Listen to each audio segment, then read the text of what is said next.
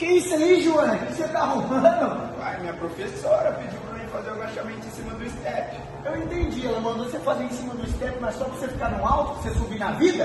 Errou! Quantas vezes eu e você vemos pessoas querendo subir em algum lugar para aumentar a amplitude, mas fazendo isso errado? Assiste esse vídeo, você vai saber qual que é esse erro e como reverter essa joia de uma vez por todas. Todo mundo que pensa em subir no step, na caixinha, dentro da sala de musculação, para querer aumentar a amplitude, 99% não está realizando isso na prática. E eu vou te dizer o porquê. A pessoa sobe às vezes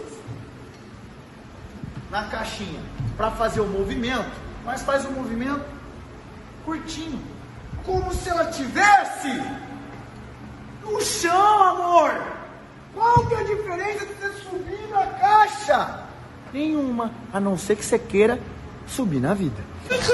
Parecer mais alto, eu não sei, você quer aparecer no meio da academia, se liga aí. Existem profissionais de educação física que prescrevem esse exercício, mas não se atentam nesse detalhe. O detalhe é, você quer aumentar a amplitude? Legal, perfeito.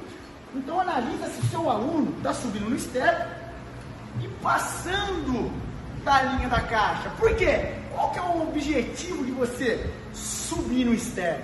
Usar caixa.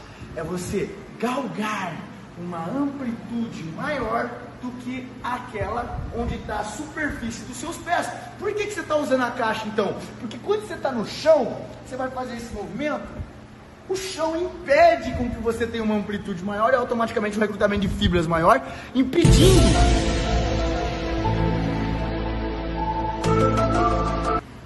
impedindo com que você tenha um aumento da intensidade através de uma variável muito importante que é o volume. Não tem problema você usar a caixinha, viu gente? Não tem. O problema é que você está usando isso errado. Saiba como usar, entenda uma parada. Faça uma... Às vezes você prescreve com o coração, mas eu já estou te dando a chave.